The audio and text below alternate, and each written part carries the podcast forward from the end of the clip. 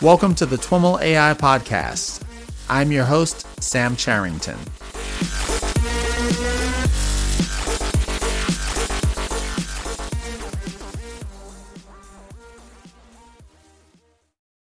All right, everyone. I am here at NYU Future Labs speaking with some of the AI Nexus startups, and I am with Cool Singh right now, founder and CEO of Second Mind. Cool, welcome to This Week in Machine Learning and AI. Thank you. Thank you for your time. So, Cool, why don't we get started by having you tell me a little bit about your background? Sure. So, I think it's worth touching on this. I came to New York actually as a derivatives trader, and so I was doing what's considered AI back then. You know, we were doing AI is effectively expected value. And we were doing very intensive Monte Carlo simulations and doing from mortgage derivatives and other structured type products. Okay. So that was where I started. And then I took doing that and building the systems. I was on the trading side, but building the systems on that, I got an interest in technology. And I started two companies that were in the low latency side of things. Okay. So built two technology companies, and basically one company is actually still operational with the product still being adopted across many enterprises, Fortune 100 companies. Okay. And I have two patents in terms of low latency systems.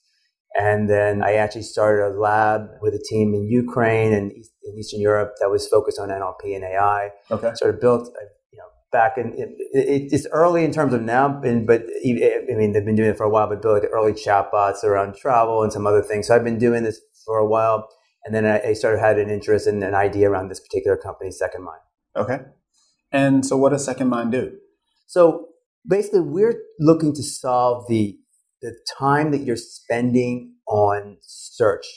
And basically, we sort of accept the fact that we have to find information and we do have search engines now, and we accept that that's great. But the fact is we're now spending about 2.5 hours out of our day on average searching for information. That's 30%. Okay. If I told you you're stuck in traffic for 2.5 hours a day, you're like, okay, I have to fix my life. But this is what we're doing. This is in 2016, this type of data. So it's not like this is getting worse, the problem. I mean, just as you say that, like I reject that notion, but it sounds about right. Yeah. I mean, but you have to think of it. It can be as simple as saying, are you available for lunch next week? You're searching for your calendar. Right. Where should we go for lunch? You're searching for restaurants or whatever it may be. You know, it could be for information, like from your CRM, if you're in the trading world for market data and so forth. So you're constantly looking for information. And the fact is, we also don't know what we don't know. So that problem takes time. So that whole situation creates this situation where we're constantly looking and searching for data. People are, overwhelmed in that thing. I mean, and we've heard this information overload, but this is actually a slightly different thing where, yes, we have so much data in so many different places. And sort of manage it and so forth. We have search engines, but that's still not working. So what we're looking to do is say, hey, can we solve that problem specific to conversations? Okay. Because the fact is the impetus for many of our searches are driven by a conversation, just as I gave examples for.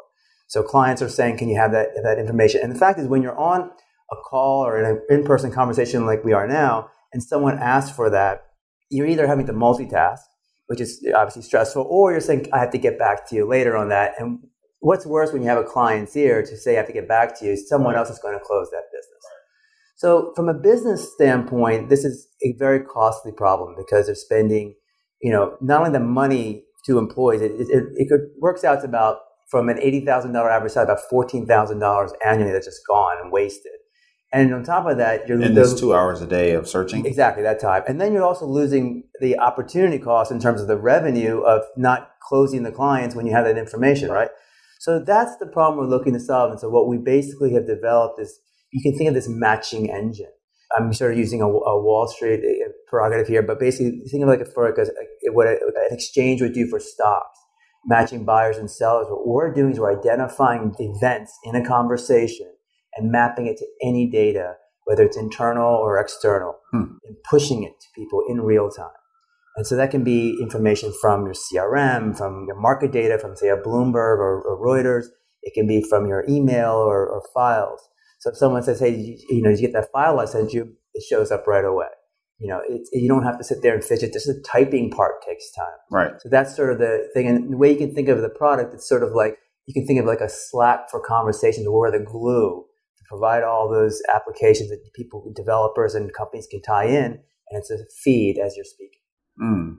And you're using conversation and speaking as the way you describe these interactions, but then you reference Slack. Is it primarily for textual communications, or are we literally talking about speaking? Yeah, so our focus is around voice conversation. That's sort of where our core IP is. Sorry, and we can do regular conversation, text and chat type conversations as well, where we see the real opportunity and the unique differentiations around voice conversations. Yeah, when I think of the way we've envisioned some of these interactions, like from a sci-fi perspective, and kind of this notion of the augmented human, right? Like, it's like you want something that's kind of passively listening to all these interactions that you are having, and then just making you smarter by popping that email up, or, you just mentioned lunch, here are 3 places that, fit the profile of the kind of place you like to go to, without having to pull out the phone and the keyboard and all that kind of stuff. Exactly. That's sort of the big vision we have. It's around the AR side, and sort of where people can be effectively Jarvis and Iron Man, where you can show that. And so, that's not that far-fetched from our standpoint, because it's just a screen. From our standpoint, we can display that information on any screen. And basically, it's just what we're providing is a low-latency matching system to provide that data in any screen, so that it can be that on your phone, your mobile phone. It could be on a desktop. If we can connect with an enterprise VoIP, it can be a video call, or it can be an AR. Okay. And so do you end up taking a position on kind of the pervasive listening aspect of that, or? That's a great question. So one of the unique IP aspects of our product is that we don't need to record conversations. Optionally, we can. So a lot of the companies that sort of are in the voice type space are recording data. What we've really, and again, goes back to sort of my background with sort of like inline streaming of this data, throw it away, processes and throw it away effectively. Our core data that we're capturing is the metadata of the mapping engine, of the maps. That's where we're really focused on.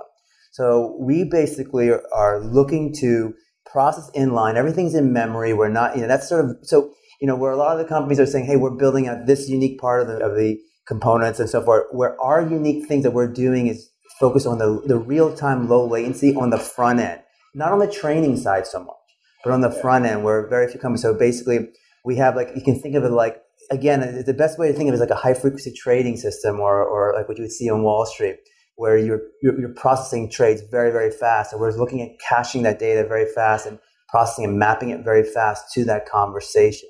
So that's really where the unique sauce comes in. And so we don't need to record the conversation story. We're analyzing it, capturing the events, and we will store the events. So that could be like data that could be saved in the CRM or so forth, or summary, but it's not necessarily the actual conversation. Okay. So I get that you're not required to record the data in order to do the things that you're trying to do. But a lot of companies, aren't recording data because they need to deliver their service. They're recording their data because they use it to train and make their algorithms smarter. Right. So, kind of flipping it on the other side, if you're taking a hard position that says we're not going to record any data, do you miss an opportunity to produce a better product that way? So it's not, so to make it clear, there's the recording of the audio, which we're not focused on. It's where we are focused on is we are storing the metadata, which is the mapping piece. Yeah. So that we are maintaining. Sure. And that we do need to know. So basically from that standpoint, we can then see where our engine is getting false negatives, false positives, and so forth. So we're seeing, and we can see where we are mapping the right data or the wrong data, so forth. So that's for us, that's why I keep, using this analogy of we're a real-time mapping engine or matching engine. Let's use the analogy. If you go to whatever you might use for an online trading system and you go, I want to buy Apple, and it gets you Google, you're not going to be happy with it, right? So that's what we're looking to ensure we don't do that. Okay.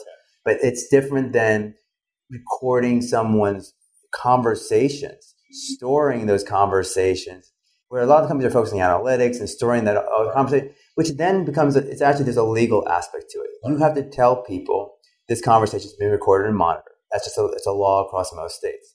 Because we are not recording or monitoring those conversations, it's just being analyzed inline and thrown away effectively. We don't need to even say that from that standpoint. Mm-hmm. you take in the voice, and then are you converting that to text? And then your metadata is based on a text transcription of what the person said? No, so then we're identifying keywords or key phrases. And then when we were building... So basically, our chief scientist had written some papers on this. He was most recently a professor at the Institute of Budapest, where he wrote some papers around the concept of attribute variable matrices and doing it in real time. So basically, the idea would be in a conversation... It's not always a linear process of finding and achieving it when an event is achieved. So when I say an event means when an event is triggered. Okay? Right. So if you think about it, if I go to buy a train ticket and I say, okay, I want to buy a train ticket. Okay, I can't buy the ticket yet. The person asks me, where are you going and what date, what time?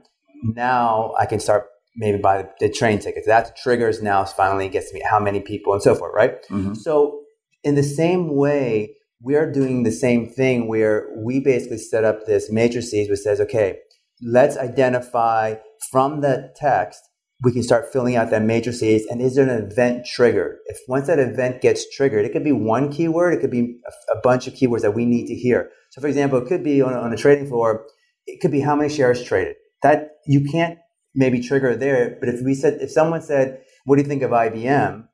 And then said, how many shares traded? Well, now we know for IBM, right? Or if someone says, how many shares of IBM traded? We can then find that. So in that vein, we don't need to record the audio or save the text. We just need to capture the fact that someone wants to know how many shares and what stock, and we can capture it in any order. And then when it's triggered, we map it to the data that we know where to find it. So I guess the personal assistant type of use case that we discussed is kind of a clear one. Are there other use cases, or what's the initial target customer and use case that you're going after for this? So broadly, as I said before, there is that knowledge worker in general that would use that. We're seeing interest from the financial services vertical, financial advisors, traders, where there's a need for having that information. Salespeople having to, get information, close that sale, and having that data, managing that information and so forth, obviously. But any market, I mean, if you think about a real estate agent, someone's calling up, but they can't manage all the properties in the MLS listings, right? So someone says, what properties are available in the West Village here in New York, they're not going to know. So if we could, push and intelligently what those properties are based on some criteria that person says, you can now deliver that information intelligently. One area we're sort of working with a data provider and exploring is around attorneys. They're on the phone all the time. They're in conversation all the time. And they're constantly trying to get information on precedents and other legal facts that require so much search and data. So the more we can push that to the person as they're having the conversation, well, now you don't have to have that asynchronous process of, okay, let me get back to you and let's set up another call. I mean, think about the time it takes to set up that other call, get on the call, the process of, a few minutes of talking of, okay, chat. Okay, now let's get to it. Then, I don't know that answer. Write that down, get back to you. And that constant process, we are trying to streamline that where you can now take maybe 2, 3, 4 calls and you can make it into one, maybe two. But you're basically now significantly reducing the amount of time that people need to be on those calls and searching. And you're basically making people, much more efficient, productive, and as you sort of said, hopefully, a dream of being super intelligent or smarter than otherwise. So we've talked a little bit about the front end of this process. How are you handling the kind of knowledge retrieval aspect of it on the back end? It strikes me that there are a number of interesting challenges there that you'd have to overcome. Yeah. So the first thing we're doing is, in terms of our core product, we are offering it to, we're initially focused on enterprises, and we're offering that as a virtual machine. And we offer, again, this goes back to some of the IP and technology I had built in the previous companies, which is sort of like a very much of a publish, subscribe, real-time architecture. So that's just, I'm sort of, one of the things I've always loved about building companies is you find the sort of the gap between two areas, and you sort of focus on there, because if you focus on just machine learning and so forth, you obviously have very big players that have a lot of expertise, and you focus on, say, publish, subscribe in real time, where you have Tipco and IBM that are very big players in there. But if you get in the gaps, you can sort of build a very exciting company that's sort of in the wedge. So we're building sort of like a wedge company that's in between those markets, which is saying, hey, we're building a publish, subscribe, event-based technology.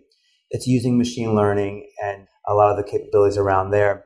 And what we're doing there is we're leveraging what we call like a high-performance caching engine, where companies can open data sockets from any database or technology system to our product. And we're basically have both an in-memory cache as well as a cache that could sit in storage, basically, that based companies would be able to access data in real time, and we'd be able to show it in the feed. So it's not a major integration process. And basically, it's just opening up a data socket to our caching engine. And then we would pull that, and a lot of this between the speech recognition, the NLP, and the cache are all running in memory.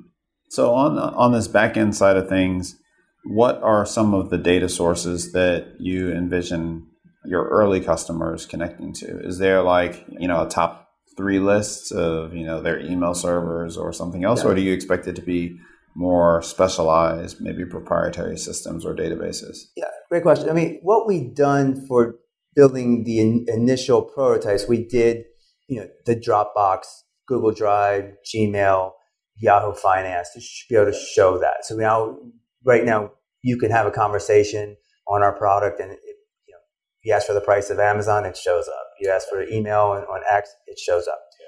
We're also working on Exchange integration. And so what we're doing is there's certain integrations where they're more broad across many enterprises, and doing a very tight custom integration where we can find information very fast. So Exchange integration gives us both enterprise emails as well as the calendar information. I mean, that's awesome. So you just say, hey, when I give you the example, when are you available? Boom. Who was on that call? Who's going to be on the call? You can bring in all that information and show that person. You don't have to sit there and fidget with your email, your calendars, whatever it may be. So a lot of enterprises now are using things like Box and Dropbox. So that would be a more general type of integration that we would offer. Where we see, for example, for financial services, we're talking, a conversation would be with Reuters or market data, like Bloomberg sources there. Same thing with legal, like Reuters or LexisNexis are major players. Salesforce would be an integration on the sales side. So, MLS would be an integration for real estate. So that's sort of the integrations are really not the focus. Really, it gets to being, make sure you get the language corpus for each one, so you're not, you're getting good matches to that data.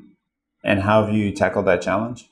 So initially, like I said, we're focused on a couple verticals. We're not looking to target the entire marketplace, and we have customer interest in both sides. We're actually very close to releasing an enterprise version of the product here within a couple of weeks. So excited about that.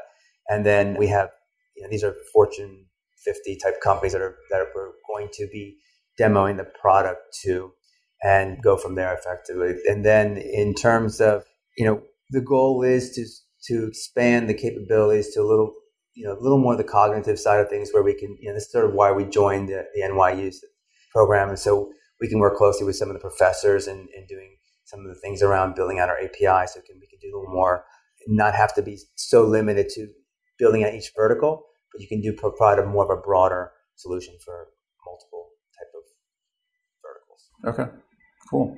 So what's next for the company? So, as I said, we're excited about releasing this product here and getting these customers teed up. It's one of these things where it's fun to show the product because it's sort of magical.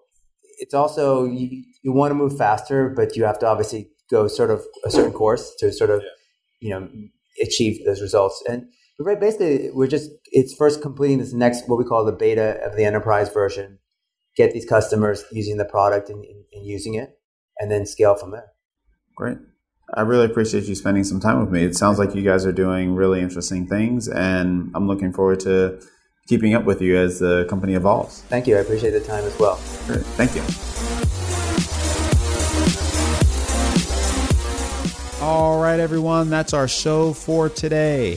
Thanks so much for listening and for your continued feedback and support. For more information on Cool, Second Mind, or any of the topics covered in this episode, head on over to twimlai.com/talk/65. To follow along with the NYU Future Labs AI Summit series which will be piping to your favorite podcatcher all week, visit twimlai.com/AI Nexus Lab 2. Of course, you can send along your feedback or questions via Twitter to @TwiMLAI or @SamCharrington, or leave a comment right on the show notes page. Thanks again to NYU Future Lab for their sponsorship of the show. For more information on the AI Nexus Lab program, visit futurelabs.nyc. And of course, thanks again for listening, and catch you next time.